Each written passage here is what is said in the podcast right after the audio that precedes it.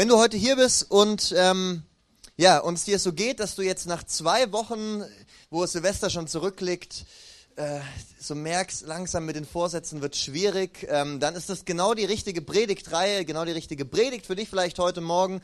In unserer Reihe Lifehacks wollen wir ähm, darüber sprechen, wie wir gute Prinzipien leben können für erfülltes und glaubensreiches oder für ein segensreiches Glaubensleben. So ähm, bei Silvester ist es immer so eine Sache. Ich frage mal hier in die Runde, wer hat sich Vorsätze denn gemacht für das neue Jahr? Kannst du mal strecken. Okay, so ein paar Hände gehen hoch, ähm, aber wirklich nur ein paar. Also es gibt viele, die ähm, sind da gar nicht so äh, über euphorisch, sondern, weiß ich, haben vielleicht schon die Erfahrung gemacht, dass sie dann irgendwann Mitte, Ende Januar als Karteileiche im Fitnessstudio monatlich ihren Beitrag zahlen, aber äh, nie hingehen. Ich war so einer, ich war so einer. Und dann habe ich mich abgemeldet. Also es hat nicht dazu geführt, dass ich was verändert habe, aber ich habe irgendwann gesagt, nee, ich lasse mich nicht mehr überreden, noch ein Jahr mit dabei zu sein, um dann zwei Wochen lang euphorisch hinzugehen und doch nicht. Ich bin umgestiegen auf Workouts zu Hause. Ähm, ja, YouTube. Im Ernst? Im Ernst? Ich habe es mir auch vorgenommen, dieses Jahr drei die in der Woche und nach der ersten Woche null von drei durchgezogen. Aber jetzt in der zweiten Woche vom Januar wird so langsam. Okay, völlig egal, darum, darum geht es nicht. Ähm, wir äh, kennen das vielleicht, dass wir ähm, am 31. selber vielleicht Vorsätze uns noch machen. Also das sind immer die allerbesten Vorsätze, die man, wo man am 31. Dezember sich denkt, okay, jetzt noch schnell ein paar Neujahrsvorsätze, die ich dieses Jahr um, durchziehen will, weil dann stehst du da nachts um eins, zwei, der Rauch von den Silvesterböllern liegt noch in der Luft ähm, und es ist so eine emotionale Atmosphäre. Du denkst, das neue Jahr, alles ist möglich und in dieser euphorischen Stimmung sich Vorsätze aufzuschreiben, ist immer ungünstig. Das ist so wie wenn du hungrig bist und einkaufen gehst, dann landen da Sachen in deinem Einkaufswagen. Die würden im nüchternen, satten Zustand nie da drinnen landen. Ähm, aber wenn du in so einer aufgeputschten, euphorischen Stimmung dir ähm, ja, diese Vorsätze machst, dann denkst du nicht daran, dass vielleicht in der letzten Januarwoche der Parkplatz im Fitnessstudio von dir nicht mehr gefüllt wird. Und du siehst es, dass es so ist, dass Ende Januar die ganzen Diäten äh, ja, massenweise abgebrochen sind, ähm, dass Leute mit solchen ähm, ja, Dinge, die sie sich vorgenommen haben, oft scheitern. Warum? Weil wichtige Gewohnheiten und Prinzipien ähm, irgendwo nicht so äh, umgesetzt worden sind, die ihnen geholfen hätten, diese Ziele wirklich zu leben. Und so kann es uns auch gehen in unserer Beziehung mit Gott, dass wir uns in einem ja, so besonderen Moment uns vornehmen, äh, für Gott Dinge zu tun. Du vielleicht auch dir gedacht hast, 2020 werde ich das und das für Gott machen. Und da ist es so wichtig, dass Gewohnheiten und Prinzipien unser Leben irgendwo tragen, um uns helfen, unsere Beziehung mit Gott ähm, zu leben und ein ja, erfülltes und gesegnetes Leben in der Beziehung mit Gott zu haben. Und wenn wir so ein Leben für und mit Gott leben wollen, dann kommt es oft gar nicht so sehr darauf an, was wir tun, das natürlich auch, aber auch warum wir es tun. Und ähm, da sehen wir eine, ähm, ja, einen Psalm in der Bibel, wo Gott sich an Menschen richtet, die ihm nachfolgen wollen, die es ernst meinen, die sich ihm gegenüber committen. Und er spricht über ihre Motivation und die Motivation, die richtige Motivation und Haltung, mit der sie das tun sollen. Und darüber wollen wir heute Morgen sprechen. Ähm, wir gehen mal im Psalm 50, ab Vers 5 lesen wir, und dort spricht Gott. Versammelt vor mir alle, die mir treu ergeben sind, alle, die mir ihre Opfer dargebracht und dabei den Bund mit mir geschlossen haben. Der ganze Himmel verkündet, dass Gott gerecht ist. Er selbst hat den Platz des Richters eingenommen. So höre doch, mein Volk. Jetzt rede ich mit dir. Israel, ich muss dich ermahnen. Ich bin Gott, ja, dein Gott bin ich. Nicht wegen deiner Schlachtopfer klage ich dich an, auch deine Brandopfer bringst du mir ja regelmäßig dar. Ich brauche keine Stiere aus deinem Stall und keine Böcke von deinen Weiden. Denn alle Tiere im Wald und Flur gehören mir ohnehin. Auch das Vieh auf tausenden von Hügeln. Ich kenne jeden Vogel in den Bergen. Alles, was sich in Feld und Wiese regt, ist mir vertraut. Würde ich je Hunger verspüren? Ich bräuchte es dir nicht zu sagen. Denn mir gehört der ganze Erdkreis mit all seiner Fülle. Esse ich etwa Fleisch von Stieren? Trinke ich denn Blut von Böcken? Also Gott spricht hier zu Menschen, die ihm treu ergeben sind, zu Menschen, die das machen, was er in seinem Gesetz sagt, nämlich bestimmte Brandopfer, Schlachtopfer Gott entgegenbringen, um ihn zu ehren, um, ähm, um Gott groß zu machen, um Vergebung ihrer Schuld zu bekommen. Es sind Dinge, die, die Gott ja gefordert hat in dem alttestamentlichen Gesetz. Und jetzt redet er zu diesen Leuten und er fragt sie, brauche ich das etwa? Brauche ich dieses Fleisch? Bin ich, bin ich hungrig, dass ich dieses Fleisch irgendwie essen möchte? Ähm, bin ich auf eure Opfer angewiesen? Wenn ich Hunger hätte, ich bräuchte es euch gar nicht sagen, mir gehört sowieso die ganze Welt, ich habe die Tiere erschaffen, ich kann mir ein neues hinmachen, ich bin nicht auf eure Schlachtopfer angewiesen. Und irgendwie krass, wie Gott hier spricht, oder? Also erstmal, dass Gott irgendwo ironisch redet, ähm, finde ich spannend so. Und er richtet sich an Menschen, die Dinge machen, die er ja in seinem Gesetz fordert. Und sagt ihnen, hey, aber ich bin nicht darauf angewiesen, dass ihr das macht. Ich, ich brauche das eigentlich gar nicht. So auf der einen Seite fordert Gott Schlachtopfer, Tieropfer als ein Zeichen der Hingabe zu ihm in seinem Gesetz. Und auf der anderen Seite klagt er jetzt die Leute an, die das machen. Warum macht er das? Ist irgendwie strange. Er, es ist so, weil sie scheinbar das, was sie machen, das Richtige und Gute, was sie machen, nicht mit der richtigen Haltung, nicht aus der richtigen Motivation heraus machen, nicht mit der richtigen Herzenshaltung. So und Gott geht es vor allem anderen, was sie tun, um ihre Haltung in dem, was sie für ihn tun. Nicht um die Sache als solche, nicht um das Fleisch dieser Stiere als solche, sondern um die Haltung, mit der sie diese Schlachtopfer bringen. So Gott will ihnen zeigen, dass es nicht um, um die Opfer als solche geht, nicht um das Blut, nicht um das Fleisch. Ähm, er könnte an das sowieso rankommen, sondern ihm geht es sozusagen um das Opfer hinter dem Opfer. Um das, ähm, um die Motivation, um die Haltung, die hinter dem steht, was sie für ihn tun.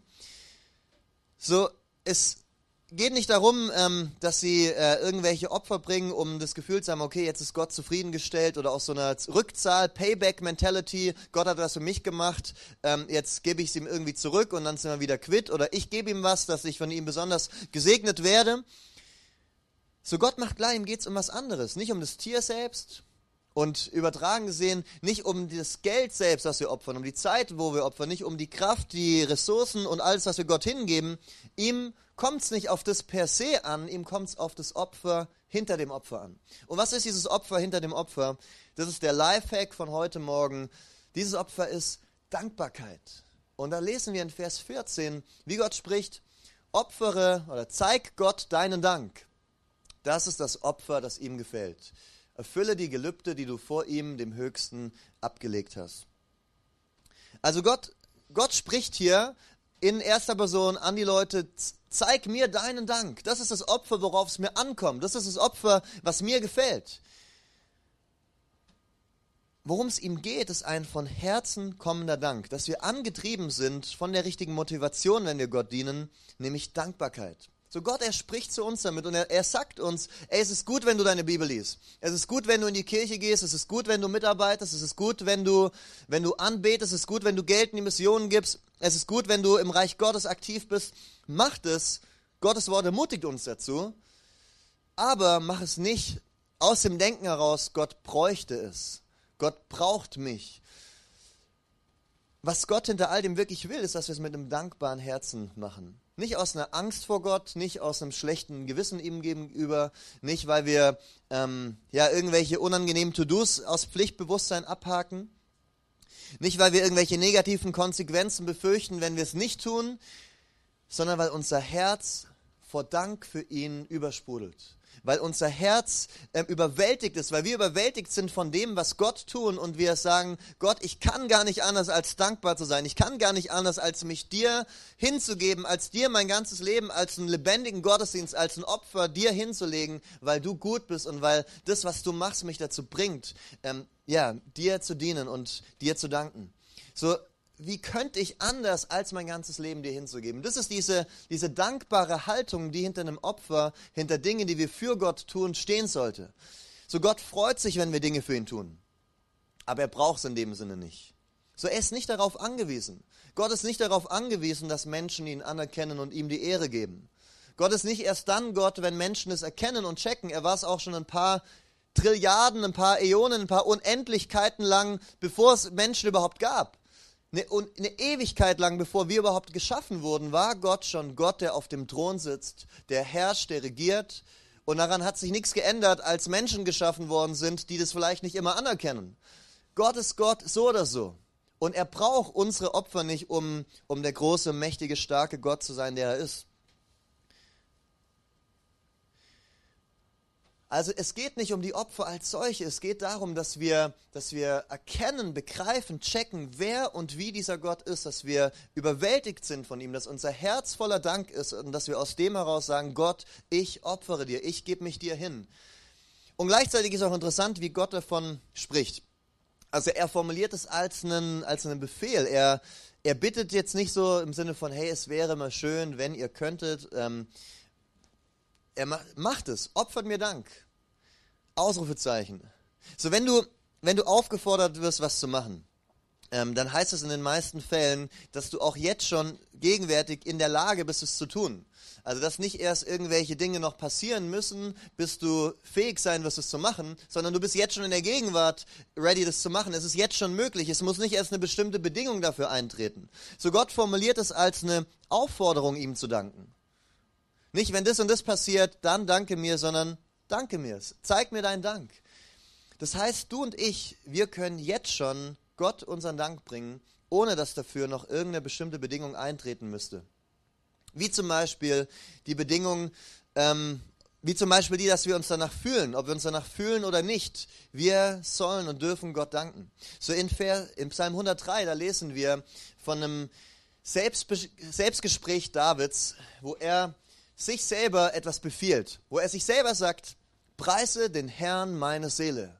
Ja, alles in mir lobe seinen heiligen Namen. Also er, er befiehlt sich selber, seiner Seele, seinem inneren Menschen, sich David, sagt er, David, preise Gott, lobe Gott, feier Gott, vergiss nicht, was er Gutes getan hat. Er vergibt dir all deine Schuld und er heilt all deine Krankheiten. Er rettet dich mitten aus Todesgefahr. Er krönt dich mit Güte und Erbarmen.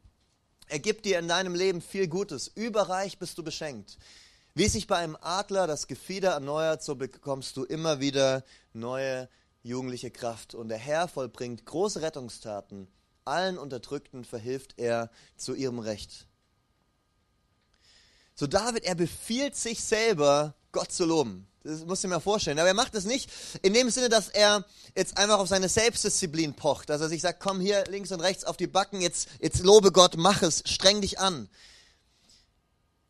Nein, er macht es, indem er, indem er sich vor Augen führt, was Gott in seinem Leben schon alles Großartiges getan hat. Indem er sich vor Augen führt, wo Gott überall schon treu war, wo Gott überall schon gut war, wo Gott überall eingegriffen, befreit, geheilt, verändert hat, wo Gott im Leben von anderen wirkt. Er tut es, indem er sich vor Augen führt, wo Gott ihn durch schwierige Zeiten getragen hat, wo Gott ihn bewahrt hat, wo Gott wirkt.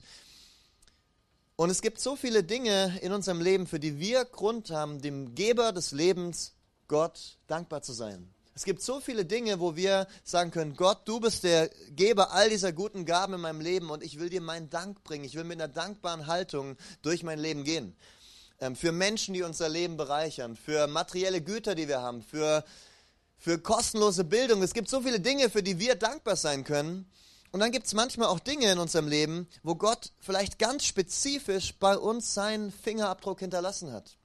Wo wir ein Wunder erlebt haben, wo er uns übernatürlich geheilt hat, wo er uns versorgt hat in einer schwierigen Situation in unserem Leben, wo er uns rausgeholt hat aus Umständen, die, die schwierig waren. Er uns gerettet, er uns befreit, er uns erneuert hat. Wir haben am Freitag hier einen Worship-Abend gehabt und einer hat ein Zeugnis gegeben, wie Gott ihn auf eine ähm, ja, ganz persönliche, besondere Art und Weise finanziell versorgt hat, als er es gebraucht hat.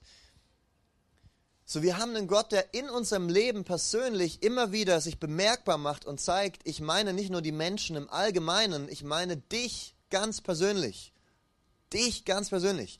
So, Gott wirkt in unserem Leben und wir haben so viele Gründe, ihm jeden Tag dafür zu danken. Wir haben so viele Dinge, wo wir dankbar, wo wir Grund haben, mit einer dankbaren Haltung ähm, vor ihm zu stehen und aus dem heraus zu leben. Aber wie oft, wie oft vergessen wir auch wieder die Dinge, die Gott tut? Wie oft äh, tut Gott Dinge und wir, wir, wir denken schon kurze Zeit später gar nicht mehr dran und sagen, Gott, du machst nicht zu meinem Leben.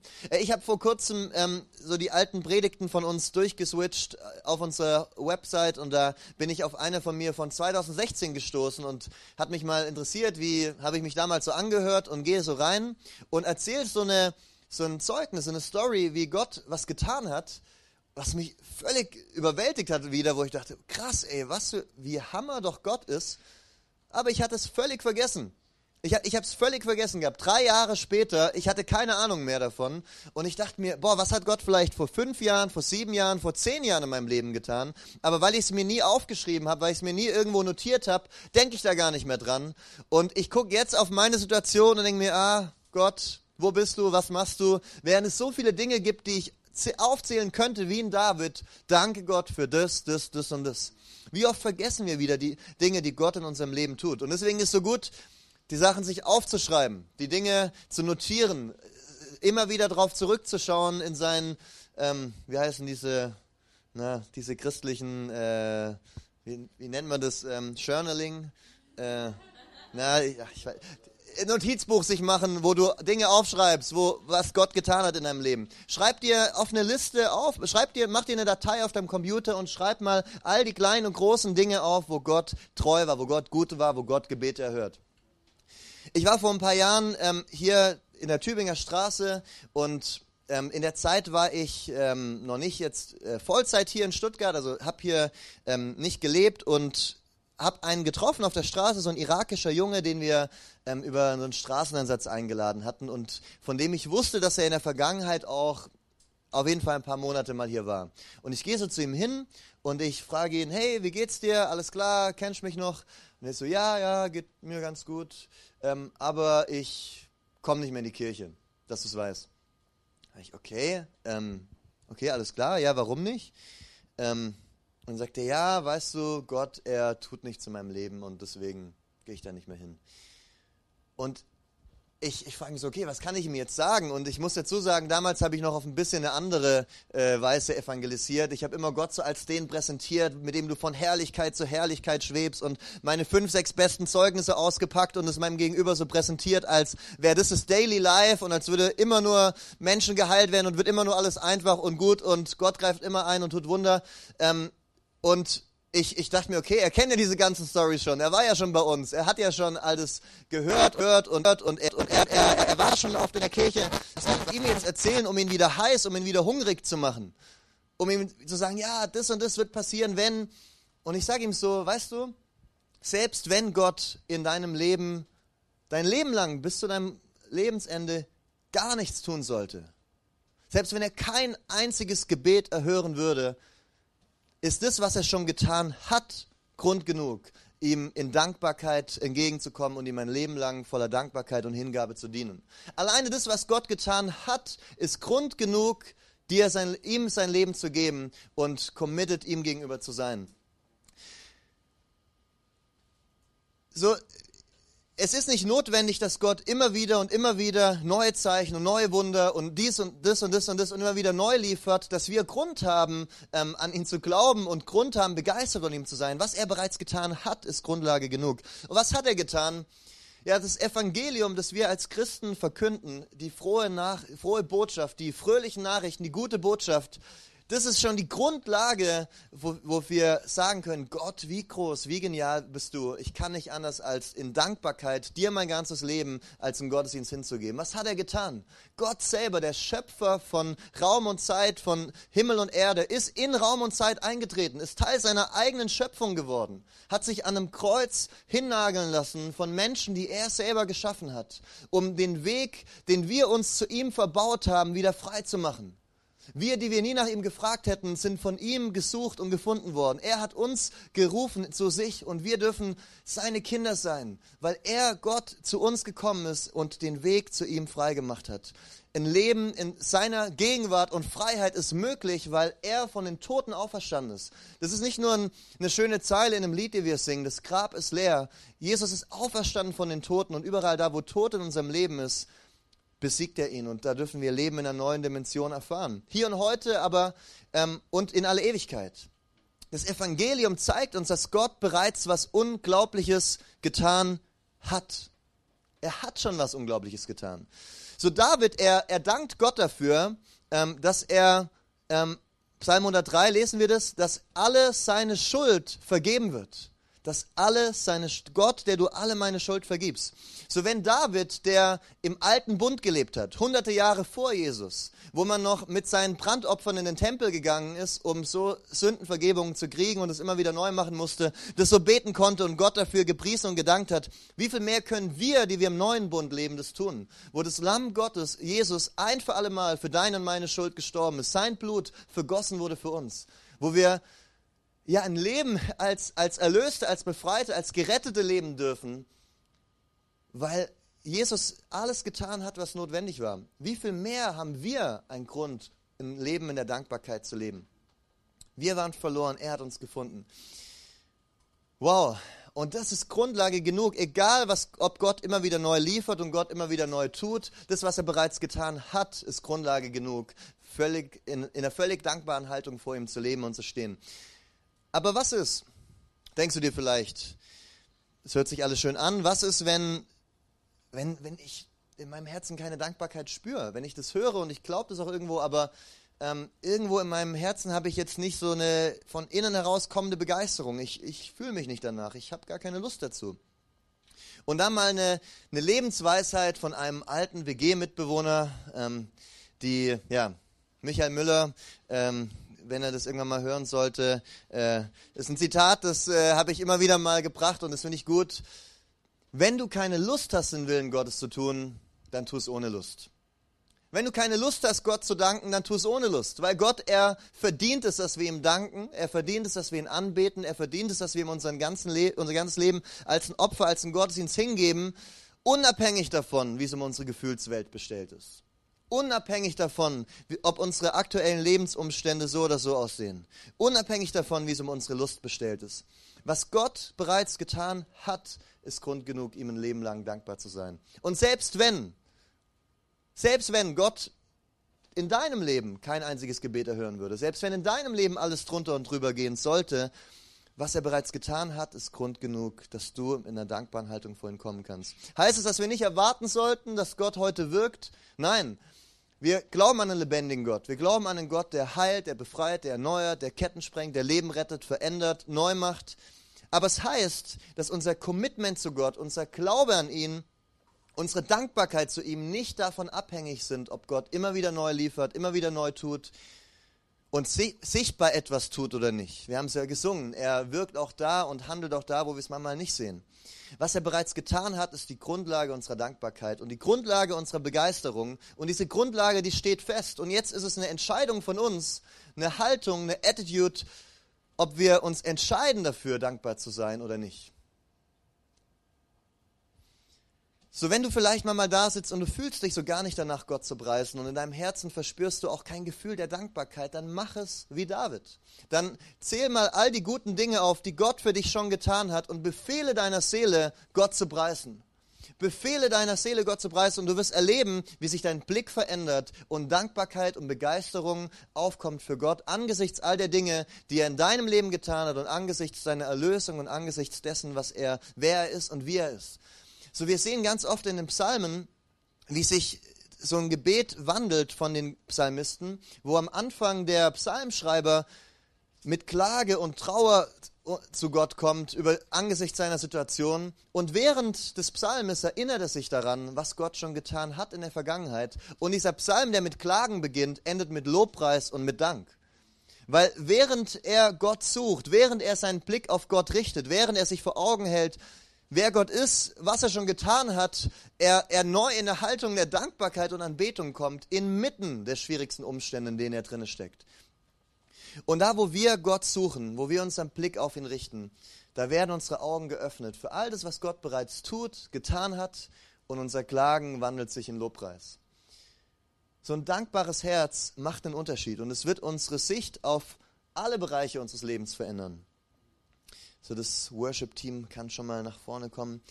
Ich ähm, habe ich hab, ähm, einen, äh, ich habe ein so ein Glaubensvorbild schon seit ich, ja, seit ich Christ bin, ähm, seit ich Christ geworden bin, wo ich ähm, ihn, ja, so einen Mann vor mir habe, der, der für mich wirklich für Lebensfreude und für Begeisterung steht.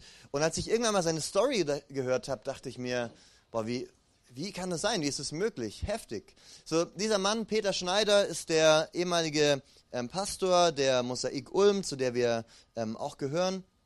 Ähm, er war in den 70er Jahren als Dozent an der Uni Ulm für Architektur ähm, angestellt. Der jüngste Dozent an der Uni, die es bis dahin, äh, wo es bis dahin je gab. So ihm stand eine blühende Karriere bevor. So viele seiner Kommilitonen von damals sind heute Millionäre, haben fette Villen, 70er Jahre, die Türen standen ihm offen, ähm, ist ein intelligenter Mann, ein ehrgeiziger Mann. Er hätte alles Mögliche reißen und machen können im Leben. Aber Gott hat ihn dazu berufen, als Missionar in Afrika zu dienen. Und dann ist er dorthin gegangen mit seiner Frau und ich glaube, Kinder haben sie dann dort bekommen in Afrika selber und ist dorthin gegangen für ein Achtel seines Lohnes. Ein Achtel, 12, 13 Prozent seines Lohnes, um dort Gott zu dienen. Im Busch von Kamerun. So, er opfert seinen Wohlstand, seinen westlichen Lifestyle, seine Karriere. Er, er opfert all das um dort Gott nachts, ja, um dort Gottes Reich zu bauen. Sie gründen Kirchen, sie ähm, haben ein Krankenhaus später aufgebaut, verschiedene Krankenstationen, alles Mögliche haben sie gemacht. Und er predigt einen Gott der Heilung, einen Gott, der Leben verändert und erlebt, wie seine eigene Frau plötzlich Krebs bekommt. Und sie beten für sie und beten und beten und ähm, bringen sie nach Deutschland immer wieder für die Behandlung. Aber die Chemotherapien schlagen nicht an und irgendwann stirbt sie an Krebs. Und jetzt musst du dir vorstellen, er ist dort junger Vater mit drei Kindern in Afrika. Und er hätte jetzt hingehen können und fragen, Gott, was soll das? Warum hast du mir meine Frau genommen? Ich bin hierher gekommen, habe alles für dich aufgegeben und geopfert, mein Leben und meine Karriere in Deutschland, um, um in einem Entwicklungsland als Buschprediger unterwegs zu sein. Ich predige anderen von einem heilenden Gott, aber meine eigene Frau stirbt an Krebs ich gebe alles für dich hin, aber du greifst nicht ein. So, das hätte er sagen können und menschlich gesehen völlig legitime Reaktion. Aber er hat nicht so reagiert. An dem Tag, als seine Frau starb, ging er in das Zimmer seiner Kinder, hat sie zu sich gerufen, sagt, lasst uns gemeinsam auf die Knie gehen und lasst uns gemeinsam Gott danken für all die Jahre, die wir mit unserer Mutter hatten. Eine Woche später hat er auf einer Trauung als Prediger gesprochen, hat er die Trauung gehalten, hat, hat zwei, zwei Menschen miteinander vermählt, eine Woche nachdem seine Frau gestorben ist. Seine Perspektive war nicht, was habe ich verloren, sondern was hat Gott mir all die Jahre über geschenkt? Wofür darf ich ihm dankbar sein? So Dankbarkeit kann der Unterschied sein zwischen einer Lebenskrise und einem Herzen voller Freude.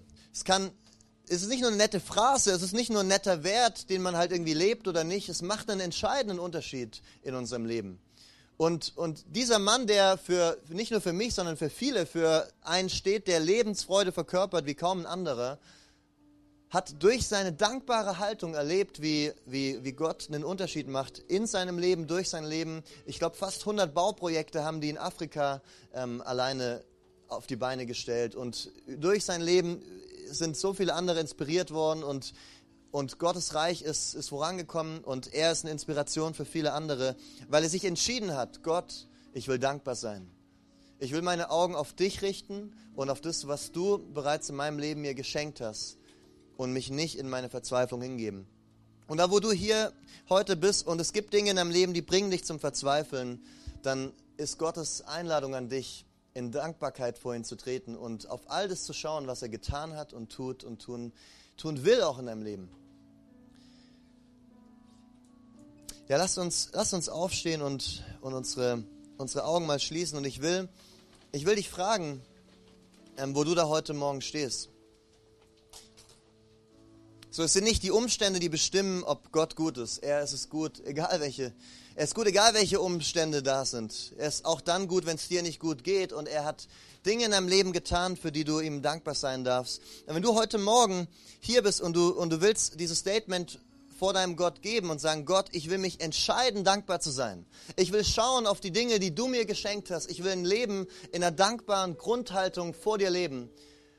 Dann, dann gib dieses Statement mal ab, während wir unsere Augen geschlossen haben und du deine Hand streckst und sagst, ja Gott, ich will mich dafür entscheiden, ein dankbarer Mensch zu sein.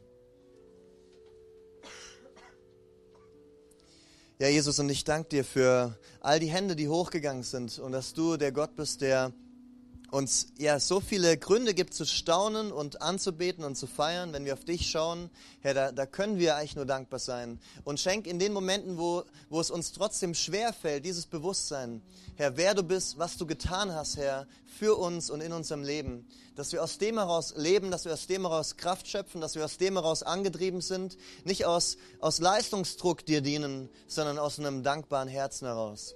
Nicht aus ja, nicht aus, nicht, nicht in der Haltung, wo wir immer wieder kommen und, und, und dich in die, dich in der Bringschuld sehen, neu zu liefern, sondern dass wir, dass wir staunen und dankbar sind für, für das, was du bereits getan hast und dass das unser Antrieb ist. Danke Gott, dass du in unserem Leben wirkst und wir, wir wollen darauf reagieren, Herr. Füll unser Herz mit, ähm, mit diesem Bewusstsein, Herr, was du getan hast und wer du bist. Amen. Thank